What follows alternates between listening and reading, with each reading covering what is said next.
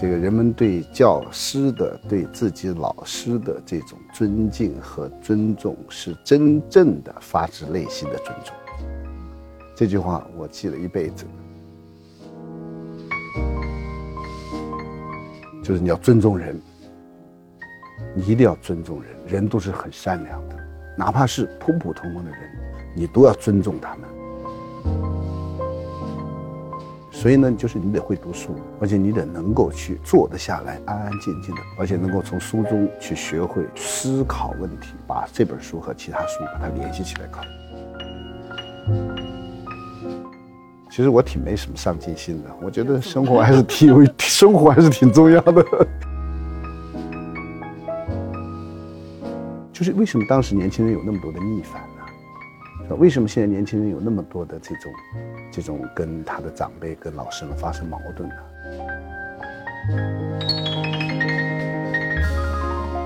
朋友们，大家好，欢迎您收听人文清华播客，我是清华大学新闻与传播学院教授张小琴。今天您将听到的是我对著名教育家、清华大学教育研究院谢维和教授的采访。谢教授是清华大学文科资深教授。曾任首都师范大学党委书记、北京师范大学副校长、清华大学副校长等职务。谢教授生于教师家庭，经受过上山下乡的历练，也经历过中国教育改革的风风雨雨。他强调，当老师不是教书，而是教学生。他提出，班级是初级群体，而不是社会组织，学生在其中应该更加自由无拘束。他也曾在各种质疑声中明确支持高校扩招。本期播客，我们将跟随谢老师的成长经历，了解他的教育理念和教育理想。欢迎您收听。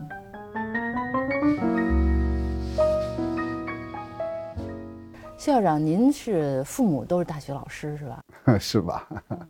就这个对您后来从事自己的职业，应该也有些影响。影响很大。应该这么说，我父母亲啊，这个尤其是我的母亲，过去曾经跟我说过这样一句话。他当然这个话呢也不一定对啊。他说，这个人们对教师的、对自己老师的这种尊敬和尊重，是真正的发自内心的尊重。这句话我记了一辈子。所以呢，可以这么说，尽管我这这个。呃，已经这个这个过去的这样的一些生活经历中，我有很多的这样从事其他职业的机会吧。但我最终我还是选择了教师。那您的教龄到目前为止有多少年了？我的教龄应该不是太长，因为我过去嘛，是因为下乡当工人，然后读书。读书呢，又读硕士、博士，真正的教龄我是应该说从八五年，那也很长，八五、九五、零五、一五，三十多年了哈。但我的工龄更长啊，我工龄到现在应该是四十八年了，四十九年了，四十九，四十九年，我是六八年的去下下乡的。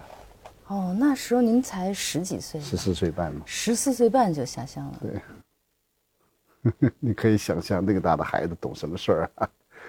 一个小屁孩。是高中毕业了吗？十四。初中毕业。初中毕业。对。是到哪里去下乡？在江西省武宁县，当时叫石门公社，庐山大队邵家镇小队。也要跟其他年龄大的人一样去劳动。当然了。当然了，那个时候他们也，这个看见我比较小，照顾我吧，经常把我安排在和妇女队一块干活，每天可以拿五个工分嗯，一半儿是吧？一半，就成年劳力的一半儿。对。您能干什么呢？就十四岁多。跟大家一样啊，种地啊，收割麦子啊，收割这个水稻、双抢啊，种红薯啊，种豆子啊，除草啊。这些活都干。那从就十四岁多的时候，一下从自己原来的家庭，应该也在城市是吧？在南昌。对。嗯，从南昌来到农村，那个反差大吗？当然是非常大的反差。这个要说起来，你们或者说现在的年轻人都不相信。当时我和三个男同学住在一个九平米的小屋里。农村的小屋是没有天花板的，就是上面有几根架在那儿的梁。当时我们三个人睡一个桶铺，在那个梁上呢，就放了一口棺材。啊！你可以想象一下，为什么从城里来的孩子睡觉的时候，刚好仰着睡，抬头一看，上头是一顶棺材，你心里是会是什么感觉？因为当地有这样的一个习俗，当一个人成年结婚以后，就要给他准备寿材，这是正常的。所以，我就通过这个，可能是一个很小的一个事件，你就可以反映出当时的反差。嗯，那你们晚上一个十四岁多的小男孩晚上看着一个棺材睡觉，这个，这个故事很生动。你可以想象，当时我还有一个两个比我大的同学，他们比我大两岁，因为我呢，呃，当时也是由于一些原因嘛，我上学比较早吧，这个，所以我他们把我俩睡在同旁，他们把我挤在中间，我基本上是埋着头睡在，根本都不敢看，害怕，害怕。但后来习惯了。后来习惯了以后，以至于我们到了夏天以后，把被子、棉衣都放在棺材里头了，因为这样很好啊，又干燥，又很干净，就跟这个棺材和平共处了，没问题了。这就是一种适应吧，我想。其实人生有很多是需要去适应的。呃，这这段经历对您来说。影影响应该也会有一些影响哈，呃，我觉得最大的一个影响当然是对我对现实的了解，特别是对农村的了解，对这个我觉得生活在那种还是比较艰苦条件下，人们群众的一些心理、生活方式，包括人的这样一种了解，这种了解应该说。是我对社会的看法，包括对自己的看法，应该说是有帮助的。比如说，什么事情给您留下特别深的印象？就是你要尊重人，你一定要尊重人，人都是很善良的。我举个很简单的例子，当时把我们分在一个农民家里，就是我们知识青年每个人都要拜一个师傅到他家里，然后跟他们家同吃，啊，住呢当然是我们单独住。那么当地的。这个生活是很艰苦的，平时吃饭，可以这么说，主要是地瓜丝儿和地瓜干。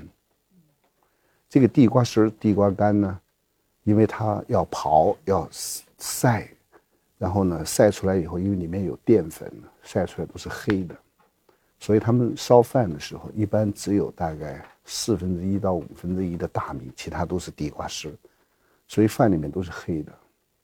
但当地的我那个师傅为了照顾我，他在放地瓜丝的时候，在跟地瓜丝和米饭一块搅动的时候，他专门留一块白米饭不搅动，留给我吃。因为我吃饭的时候，他的两个孩子都盯着我的碗。当地的习惯只有在过年的时候才能吃白米饭，所以后来我吃不下去了。吃不下去以后，我主动的去盛饭，我把饭全部搅和了。搅的跟地瓜丝一块儿跟大家吃，我就通过这一件小事，我就觉得人心都是很善良的，就是要尊重人，哪怕是普普通通的人，你都要尊重他们，哎，你都要去用一种平等的、尊重的眼光去看待人。你不管他可能他的身份、他的工作，或者他的这个社会地位怎么怎么样，都一样。那他有没有跟你？你有没有跟他交流过？他为什么要？他觉得，他说你们这个城里的伢仔，我们要照顾啊。用他当地的话说，你们离开家里也挺不容易的，这么小。他说你是城里的伢仔，是用当地话说。这这个画面一直都在你。那是永远都不会离去的，那是永远都。后来你又跟他有交流过吗？就是很多年之后还有还有。后来因为呃，我那师傅也去世了。那个后来我去看他到他们家去的时候呢，因为后来我工作了嘛，到他们家去，那或者我带礼物去，或者我就有时候我就给点钱给他们。那你是从什么时候从妇女队到这个？后来慢慢的，我觉得自己也不服气啊，为什么要我跟妇女队干活呀？是不是啊？然后我就去跟着这个那个，就是我们里面还有两个男同学嘛，他们比我壮实嘛，他们哥他们那时候他们他们也就十六七岁吧，我那时候是他们十七岁，那时候心里也就是觉得不服气啊，我觉得我应该跟他们在一块干活吧，就是这样的一个感觉。所以，嗯，但是呢，说心里话。这种下乡对人的这种，这种还是代价挺大的，这个代价是非常大的。代价是指，当然了，你的你的年轻的时候都在这里学习学习的时候，你在这儿都度过了，是不是？因为当年我是由于这个各种原因吧，我就分在另外一个生产队。到我去的那个下乡那个生产队呢，不能一天到，因为没有公路，所以头一天的晚上呢，在另外一个这个公社的这个粮仓里面呢，就住了一个晚上。就在那个晚上，发生了我人生中一个非常大的变化，非常根本，或者可以说是很重要的一种，类似于这个这个这个这个米兰昆德拉说的那种生活中不能承受之轻的那种变化。怎么变化呢？就是原来跟我一块儿分到另外一个生产队的。另外两个男同学就是后来跟我一块儿的，他们和我后来去的那个生产队的几个同学，他们谈交换，他们是要换，就是把我们要换的，把我们那两个同学要换到他我后来去的生产队，我后来去的生产队有两个同学要换到我原来分去的那个生产队，他们分的时候呢，那对方有三个人，这边有两个人，嗯。这两个我两个同学也不尊重我的意见，不尊重我的权利，就把我带上了。他们觉得，哎呀，小弟弟，哎，小弟弟很听，他很听话的，他很随意的。就在那天晚上发生了一个变化，就把我从原来那个生产队换到了我后来去的这个生产队。这一换，对我的命运就发生了，我觉得类似于那种米兰昆德拉写那个小说里面那个娜塔莎和托马斯在那个工人疗养院那个邂逅，以至于后来对托马斯一生影响的那种变化。我这个话说能说得过的。因为这是我后来去的这个生产队，其中有四个高中的女同学，非常的正派，非常的有上进心，而且对人非常的和善。他们家庭的背景也很好，非常好，对人非常关心，对我们也非常的要求严，包括做出这些示范对我们的关心，那我在那个时候就感觉到一种。我觉得一种家庭般的温暖和一种同伴之间的这种关爱，那种相互的支持，所以我觉得我一辈子也忘不了他们。后来他们到北京来，我觉得请他们照顾他们，我都很感谢他们。我觉得我很我很感谢，我觉得这个我人在这个农村中的这个这这个经历，就是我现在呢特别在意，或者是特别重视。我在做教育研究的时候，我就特别在意一个叫什么呢？叫 peer group。就是同辈群体。那在农村期间，您还有机会读书吗？嗯，那个时候你们会完全把书本扔掉吗？还是基本上扔掉了，基本上扔，因为没有书看。那我看都看什么呢？看毛选，看马恩选集，看鲁迅的一些书，还有看一些这种，有时候一些历史的书。那时候看书看的少，我实事求是的说，而且白白天干活很累，晚上又没有灯，没有电灯的。嗯，您是七一年参加工作了是吧？对，七一年，因为后来就把我调到工厂去招工进工厂。幸运的，是挺幸运。那个时候还没有结束下乡的事情，还没结束。我算比较早的，这里面也有点故事。这个当年啊，这个因为说要鼓励知识青年在当地扎根嘛、落户嘛，这个所以呢也吸收一批比较好的知识青年，能够这个跟这个。去当干部嘛，当时也让我到一个生产队去当干部嘛，当生产队长。这个不是那个时候不叫生产队长，那个时候叫革委会主任，这很笑话。其实我根本都不懂，都是听别人的。当然后来他们觉得这个，呃，也是偶然吧。我觉得他们觉得我还是这个。这个当这个队长不合格，可能是是吧？干脆把他调走算了。当然有，他们也觉得我还是比较努力的干事吧。我前面的话是开玩笑啊，啊，觉得做事也比较踏实。有时候，有时候说心里话，你你们没经历那时候，就是因为双抢的时候，白天早上很早起来要拔秧，三点多钟起来要拔秧，拔好秧以后呢，就要去插秧，然后要收割，要赶在时间内把这个晚稻把早稻收上来，再把晚稻种下去。然后晚上还要清今天进了多少谷子，我都要去点。然后中午还要去晒谷子晒，那时候流鼻血流的简直是，就是非常非常就是非常非常多的这样流鼻血。然后反正我觉得很，但是可能也是因为他们觉得我可能干事比较老实吧，这个人也呃不算太太差吧，所以。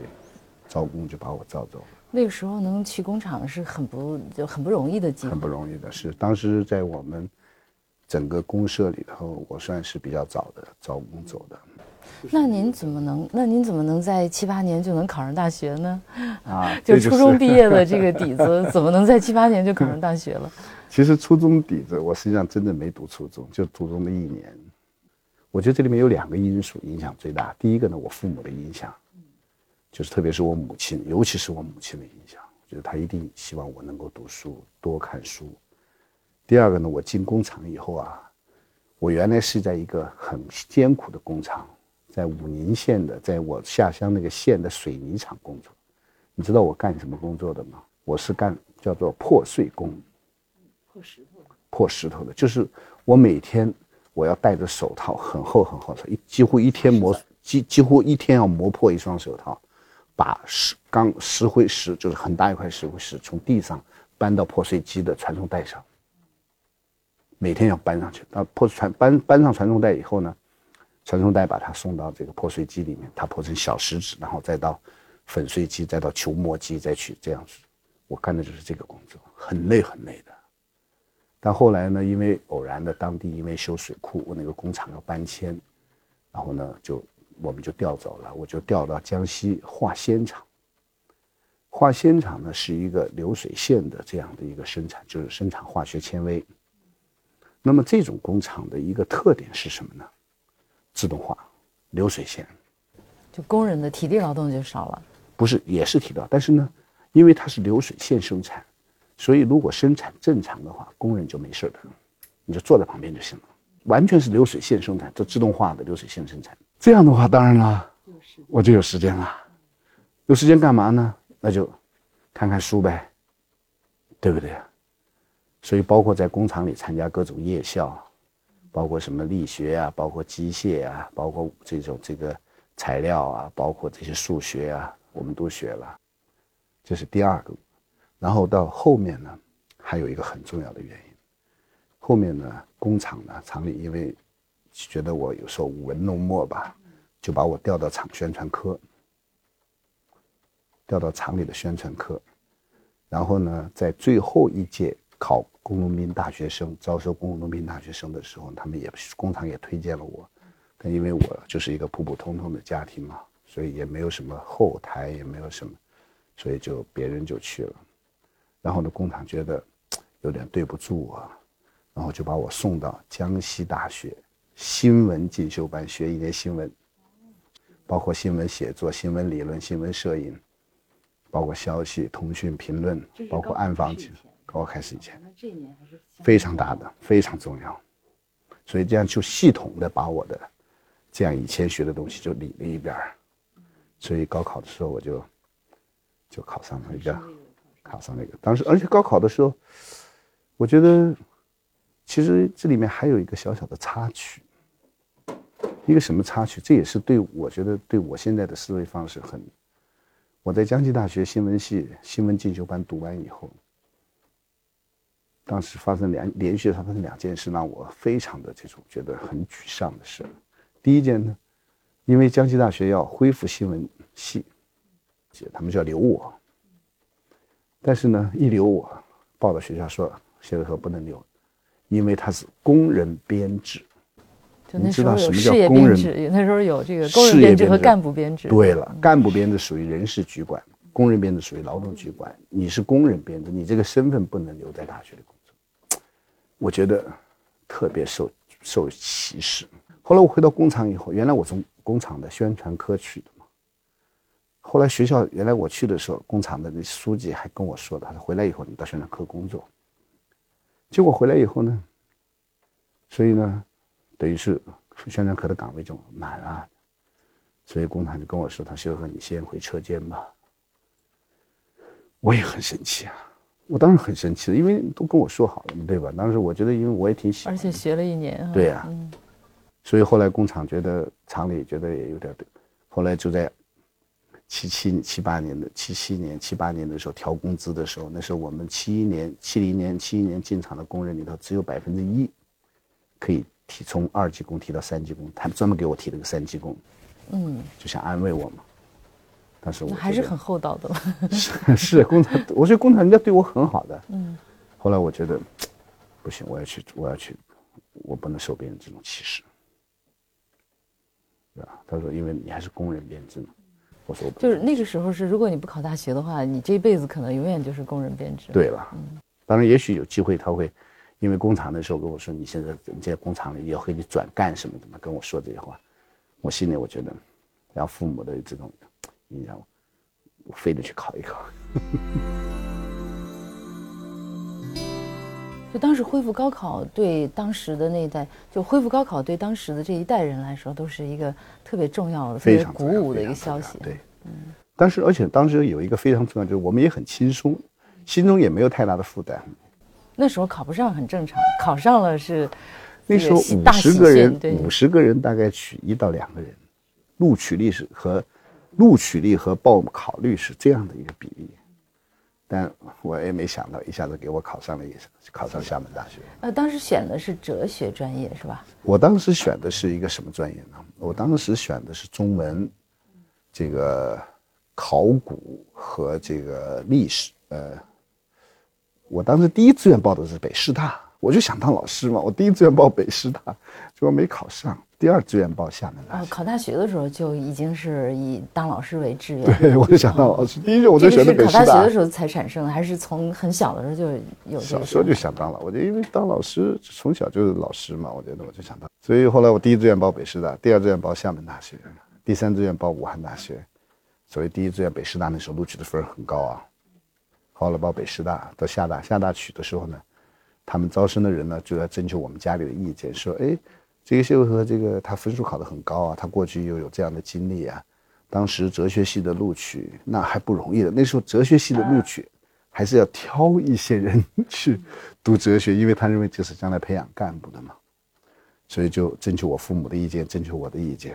你想想看，当时对于我们来说啊，能够上大学已经是一个对很大的事儿，很幸的事儿，而且又能够上一个重点大学，对吧？那我说。毫不犹豫就答应，而且我后来我信庆幸自己答应了，因为我觉得我的学哲学对我的人、对我的思维方式、对我整个的这种这些做研究的方法的这些训练打下的基础，可以说是非常非常重要。应该说七八年文科也没有什么太多的选择，文史哲对没太多选择，就基本上也就是对很多学科，什么政治学、社会学、心理学都没有恢复。是，嗯，所以当时报哲学。人家跟我说，我们都是要千挑万挑，挑那个这种背景比较好，什么什么课考分比较高。就虽然说您七八年考北师大没考上，可是没过几年是吧？就四五年之后就调到北师大去了。不不不，这是这样，这里也是一段故事。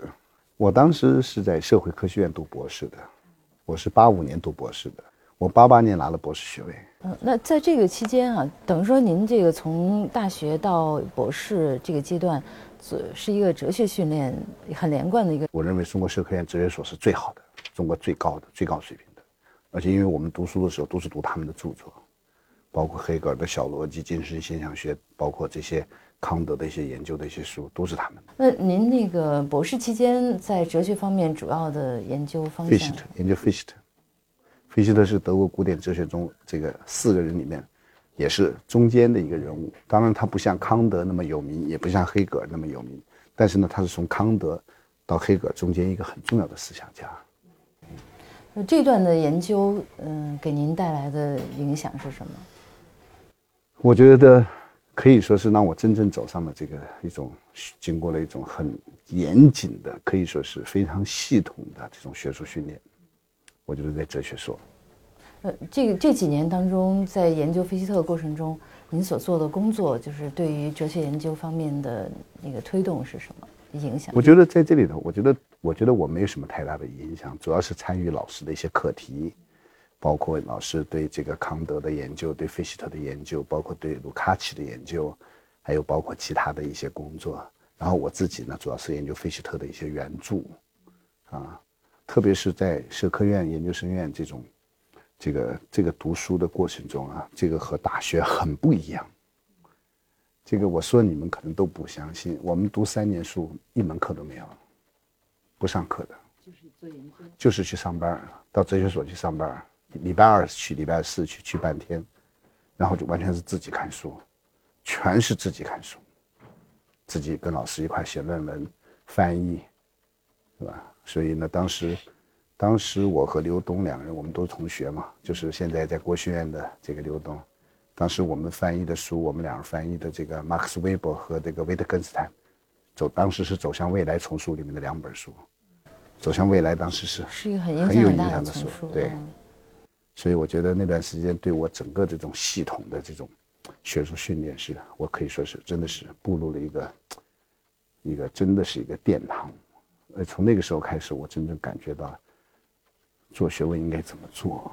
呃，这段时间应该说是一个就是学识的，嗯，宽基础的这么一个阶段，应该是不是？学识，我可以说是作为一种研究方法，或者说研究学风的这样这种做学问的这种方法的一种训练。因为在社科院哲学所，一个很基本的就是要求，就是你一定要读书，而且你要读原著。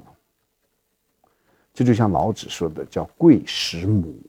就是一个人要吃母乳，不要去吃太多的乳制品。贵食母就是你要读原著，真正看这种，包括德文的、英文的这样的原著，你才能够真正去体会一些东西。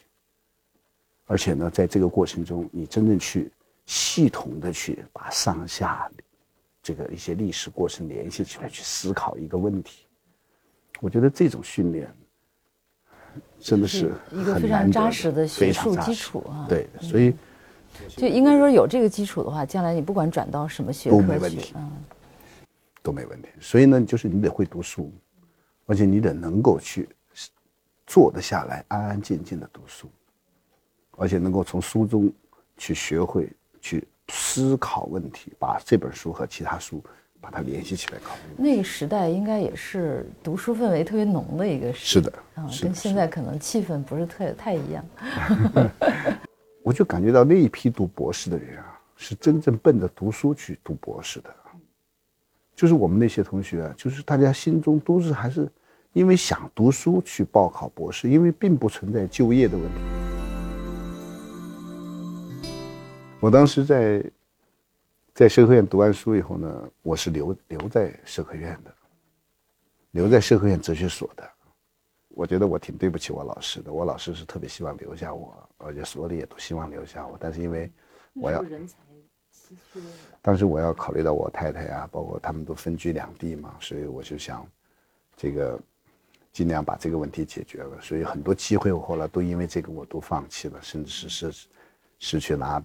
很好的到国外拿很好的奖学金的机会，我都放弃了，因为我就我还是觉得，其实我挺没什么上进心的。我觉得生活还是挺 生活还是挺重要的 啊。怎么能说没上进心呢？后来我就这样去了这个叫，当时刚好北京青年政治学院的他们两位领导、院长、书记啊，他们听他们得知我有我这个消息，得到我得得知我在这徘徊，因为当时他们学校跟社科院的研究生院就在马路对过。嗯。在那个，就是您放弃了留在社科院搞研究的这个工作，然后选择了到青年政治学院去当老师。对，当时青年政治学院是一个大专的学校，就是北京团校改。那叫如果在当时的这个很多人观念上来看，那还是社科院更那当然了，嗯，更好一些。很多人不理解，那您怎么想的呢？因为我要解决生活问题。当时他们院里书记、院长和书记跟我说：“说，他说你来。”你来报道，你太太孩子的户口同时到北京，同时来报道。我觉得当时是我的第一要务，所以我说我没什么上进心嘛。我觉得这对我很重要，生活我觉得对一个人很重要，不要去说那种。我觉得一个人要一定要去珍惜他的生活，要去热爱他的生活，要关心家里的人，这个很重要。啊，所以我当时就选择了这个，甚至是这个我不能去说的太那个，我导师包括他们对我原来后来的一些安排、一些期望，我都辜负了他们。他们本来准备送我去，这个很好的一些奖学金的一些国际上的一些，我都放弃了。就您在这个教育学领域里边开始，呃，做一个就能够产出一些思想，或者开始贡献一些您的那个主张，是从哪个阶段开始？从青年政治学院开始。其实从我其实我现在一直跟我的学生们，包括跟其他的一些。呃，就是学生、年轻人，我经经常跟他们说，我说你们不要去追求什么高层次、什么那种有名的大学。其实你在一个普通的大学里，只要你踏踏实实干，你同样能够干出来。当时我有一几篇很重要的文章，当时在中国的青青年研究界影响很大。我这样说也许有点自夸了啊，我就举一个例子吧，我觉得这样说可能更合适一点。当时在青少年研究属于社会学研究的范畴里头。当时我在这个八零，在九九零年、九一年的时候，我写了一篇文章，关于这个题目叫“年轻的正式人”，就是对年轻人的社会地位的这他的社会地位、社会的这种特征的一个这种研究。年轻的什么人？年轻的正式人，正式的。正式啊，跟那个临时对应，就是跟那个预，因为经常把年轻人看成是一个为后面做准备的人嘛，他就是一个其实是一个正式的社会成员，但但是他又是年轻的社会这个说法还挺新鲜。对，是一个，他实际上他就是他另外一种说法叫年轻的成人，但是我用了年轻的正式，因为我想用的更有自己的一种风格吧。当时在中国社在中国社科院的社会学研究上发表了，当时在发表了以后呢，后来观点是什么呢？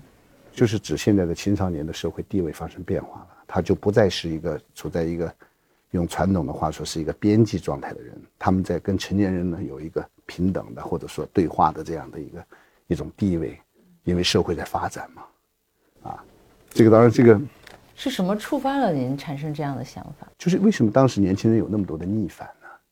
是吧？为什么现在年轻人有那么多的这种？这种跟他的长辈、跟老师们发生矛盾呢？这个矛盾的原因是他们个人的吗？还是他们单纯是他们青春期的问题吗？过去都用青春期来解释他们的问题，但是青春期解释不了。后来我就从一个他们的历史发展和社会学的角度去解释它，就发现什么呢？就发现现在的老师和你成年人对他们没有威信了。为什么呢？因为社会在变化。过去老师和成年人都是在计划经济体制下成长起来的，接受的是那一套道德规范和社会准则。那么到市场经济以后呢，这些老师也不也不熟悉了。而年轻人呢，现在新的东西都是上来了，很多甚至是年轻人的生活方式、行为方式，甚至被老年人、成年人所仿效。我举个很简单的例子，当时流行的喇叭裤就是从年轻人开始穿起的，你知道吗？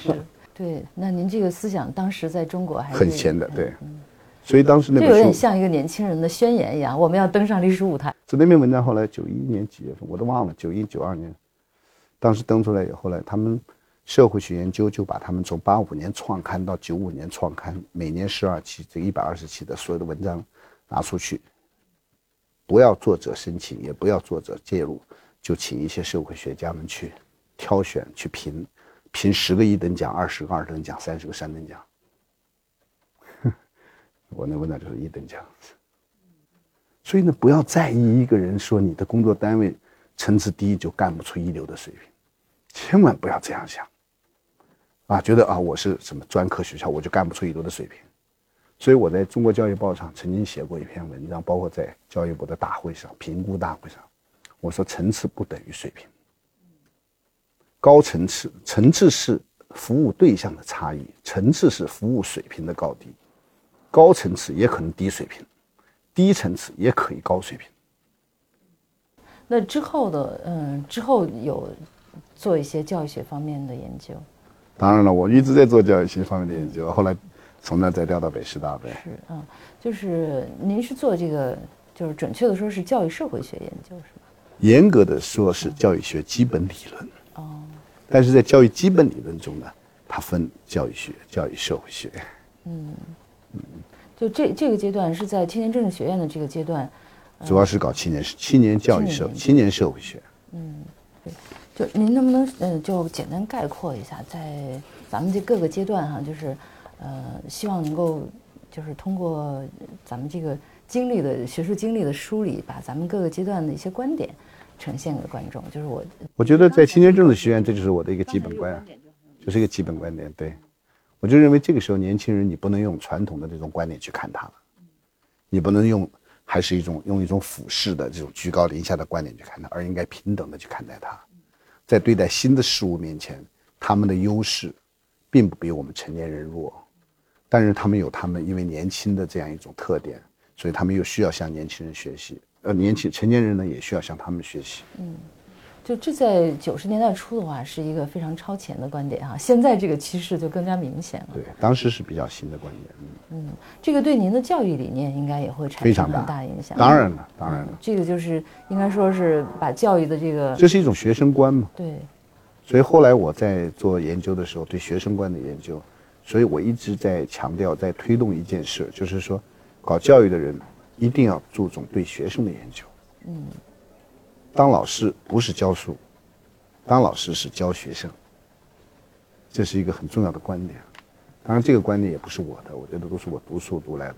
嗯，是吧？包括像陶行知啊、叶圣陶先生，他们都是这样说的。当老师的，你的责任不是教书啊，你的责任是教学生啊。所以你就得懂学生，你就得研究学生。我甚至是在他们在在全国讨论这个教师专业化的时候，我认为教师专业化的最基本的体现就是你懂学生，你认识学生，这都是受这个观念影响。这个所谓懂学生、认识学生，是需要有一种什么样的？你得去研究学生法吗？当然了，他在不同成长阶段，他有不同的规定啊，不同的特点啊，对不对啊？我举个很简单的例子来说，为什么小学到四年级的时候、三四年级的时候？孩子特别调皮啊，为什么？为什么说中国的老话叫什么呢？叫什么？七岁八岁狗都嫌。为什么？为什么他会嫌？因为他这个时候他的自我在自我自我中心主义在发生一种变化，他在他在变化。然后为什么到初中阶段他会有很多的困扰啊？到高中阶段他有很多的困扰啊？他都跟他的成长阶段有不一样的。比如我再举个例子给你听，你听过这样一首歌吗？我不是坏小孩嗯。我不是你们所说的那种坏小孩我们生活在我们的时代，什么什么那歌词我记不清楚。嗯。很典型的。就是你们不理解我。当然了，你不要用你的眼光来看待我，来评价我。嗯。所以呢，一个好的老师其实很重要的就是你要懂学生。你要知道学生，你要了解学生。嗯，那在这个这个理念，如果在嗯教育体制里边和教育的过程里边去贯彻的话，应该是一种什么样的体现呢？这就是一种教育观呐。嗯，这就是一种教育观，就是你你把你对教师的这种认识，你对教师专业化的这样一个这种基本的这样一个条件或者基本的路径是什么？你这是最，可以说是他的一个基本的教育观念，教育基本观念和基本理论的。我觉得我对教育学呢，我觉得有，如果说那么不大谦虚的话，我觉得有一些贡献的话呢，我觉得，呃，除了刚才我说的对学生的这个界定之外了，是吧？觉得我觉得有这么几个，我认为是，呃。我到北师大以后，我的一些，呃，可能是一些有代表性的东西吧。比如说，当时我和这个，呃，南方的一个教授，我们对这个学校里，特别是中小学班级的社会属性，我们有一场辩论。这个他们都不知道，这场辩论就是，就是中小学的班级。如果用社会学的理论来说，它是属于一种社会组织呢，还是属于一种社会的初级群体？这就是两种不同的定义。在社会组织中，这个组织运行的方式和组织中人员交往的方式，和在初级群体中组群体运行的方式和人们交往的方式是不一样的。这有什么要紧的呢？那当然要紧了。如果是在一个组织里头，你把班级看成是一个组织，那么这个时候呢，在这个班级里面的这种正规的、明文的这样一些规章制度，它就很起作用，是调整人们行为的基本规范。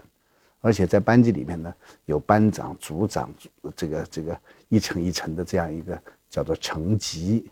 呃，人和人之间呢，它都是一种叫次级交往，这个是社会学的理论，叫次级交往。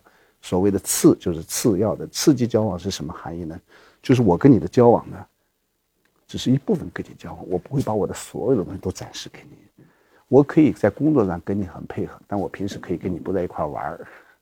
我说清楚这意思了吗？这就叫刺激交往。但是如果是在初级群体里头呢，那就是一种，在这个里头呢，就是层级这种什么官儿，这这个体成绩就不重要了。而且人和人之间的交往呢，有更多的情感的因素，在你比如说在小学里头，在中学班级里头，同学之间更多的一种情感的因素，更像是一种伙伴关系。哎，对了，而且呢，在这里头，它是一种初级的交往。嗯，初级交往就是什么呢？我只要跟你好，我什么都跟你好。你你的孩子有这种有这种特点吧？就是说，比如他要跟哪个同学好，他什么都跟他好；他要跟他不好，他什么都跟他不好。他就是跟他的全交往是全方位的，不会说限制在一个方面。我们大人就是这样，不会这样。我们大人呢，我可以在工作上跟你配合，但我可以不，我不大喜欢你的性格，我也不大喜欢他的这种，这种这个风格。但是呢，工作上交往，我可以跟你交往，这就叫刺激交流、刺激互动。那您的主张？我主张是一个初级群体，对。另外那个老师主张就是一个社会组织，所以我们就在这个社会学、在教育研究上进行辩论。您为什么认为它是一个？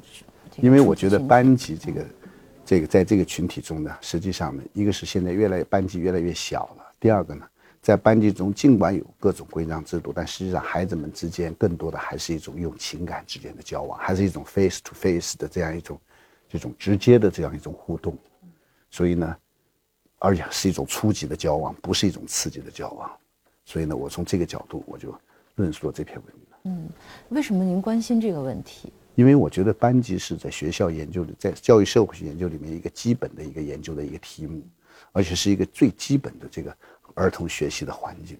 这个问题你当然要研究了。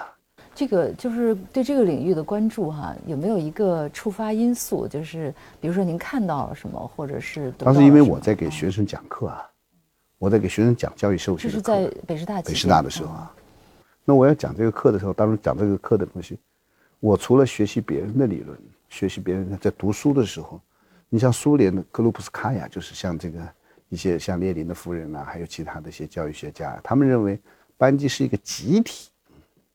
但是呢，我觉得集体这个概念呢，可大可小，是不是不大好定义啊？不清晰，它没有严格的定义，没有性质的。那然后呢，我就读国内的这些书的时候，把它定义为是一种组织。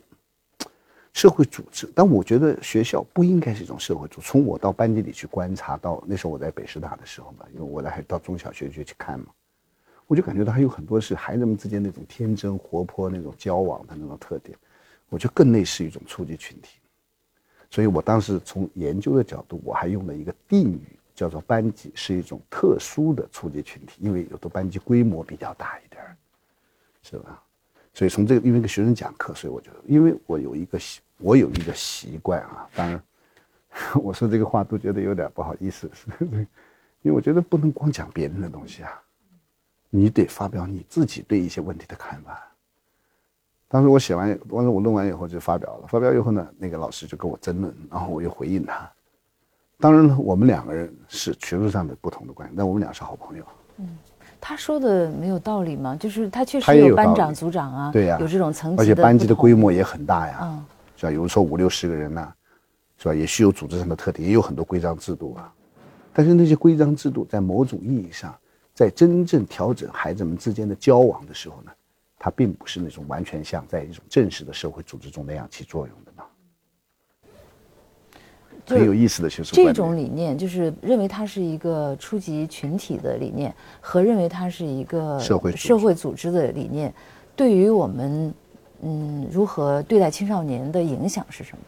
因为如果你要在这个班管理一个班级的时候嘛，当然你是怎么管理的？你这个不，因为你看成是一个社会组织的话，你就按照社会组织的那些要求，强调这种正式的规范呐，强调这样的一种成绩啊，强调这样一种这种孩子们的守纪律啊，强调这样的一种这个限制性啊，等等等等嘛。那你强调一种初级群体的时候呢，哎，你就你会这个允许或者说这种可以给孩子们很多这种个性发展呐，这种大家相互交流啊，有情感的这样一种空间嘛，对不对呀？那大家就会亲密一点嘛，啊。因为在其实当时我在文章中我还没有认识到，实际上初级群体，它在某种身上它是这种公欲和私欲的这种混合，它有很多私欲的特点。你比如说家庭就是一个很特别的这种初级群体，它是一个私私带有点私欲、私人的私、领域的欲、私欲的性质，所以在这它大家交往就很放松嘛，对吧？学生之间的互动就很多嘛。嗯。他就不是，他更多的就不是一种垂直的互动了，有更多的这种平行的互动。伴侣更强调的是同伴关系。peer 就是就是 peer group，同伴之间的影响就会很好。嗯，那这样的一个理念，我们听上去好像很应该在中小学里边来进行推广哈。是的。可是这个有后来有产生一些影响吗？后来这个包括现在很多的这个地方的小班化的实验呢，嗯，他们也在这样做。也在这样做，嗯，好像不是太，应该普及性不普及的还不太够是吧？对这个呢，我觉得因为现在我们还是强调一种管理啊，强调一种纪律啊，强调一种这个这个大家要听话呀，嗯，这个还是不够的。所以呢，而且有些时候搞小班化呢，也强调老师跟学生的互动比较多，没有强调这样的一种学生跟学生之间的互动。嗯，所以这一点呢，我觉得还需要进一步去加强。嗯啊，但是我们这个研究呢。因为当时这个研究也有一个缺点，我们都是在很理论的层面上讨论，嗯，都是在中中国最高的杂志，就是教育领域中最高的杂志《教育研究》上讨论，都是很理论化的。就是应该通过大众媒体来进行一些传播哈。对，所以后来我再给你讲一个故事，就是大众媒体了。嗯，对，嗯，就听上去您的这些观点哈，就包括刚才说的这个年轻的正式人呢，还有这个社会初级群体的这样一个概念。更多的是出于对年轻人，好像更多的是出于对年轻人、对小孩子们的理解来，来促促生您的一些教育理念。我觉得这也是对教育的一种观察、一种研究吧，也不光是对小孩子的理解，因为像班级群体这个呢，是从实际上从社会学理论来的。就这里边有什么一脉相承的东西吗？就是您这几个这这两个学术观点之间？因为我觉得这个。从教育研究的，因为当时我在给学生上教育社会学这门课嘛，嗯，在讲到这个班级这个时候，我肯定要对班级的这种属性啊，这种社会属性啊进行讨论，嗯，那讨论的时候，他就就联系在一起了嘛。这个挺有意思的，非常有意思的题目。嗯，如果按照您对班级的这个社会属性的界定，那当老师的人或者父母或者孩子们自己应该用一个什么样的方式？就是我们应该鼓励。在班级里头，学生和学生之间有更多的这种交往，而不仅仅是老师跟学生的交往，就是上下和平面的这种不同。而且呢，这个时候同学之间的交往的影响，在某种程度上，比老师对学生的影响至少不亚于，因为你们或者说大家当父母的都知道。有的时候，孩子们回家会跟父母说：“我们同学同学都是怎么做的？我们同学同学都是怎么样的？”对，他就是这就叫 peer，就是同辈之间的影响，同辈群体之间的影响。嗯，如果我们强调是个是一个初级群体的话呢，就是更强调同学之间这种情感的这种交流，这种平面很就是平行的这种交流，这个对孩子的成长，对孩子们的那种，就是他那种，呃，这种这种。情感支持哈，情感他那种这种这种孩子的那种这种志气啊，或者说他的这种我觉得这种呃都是比较有好处的全面发展吧都是有好处的。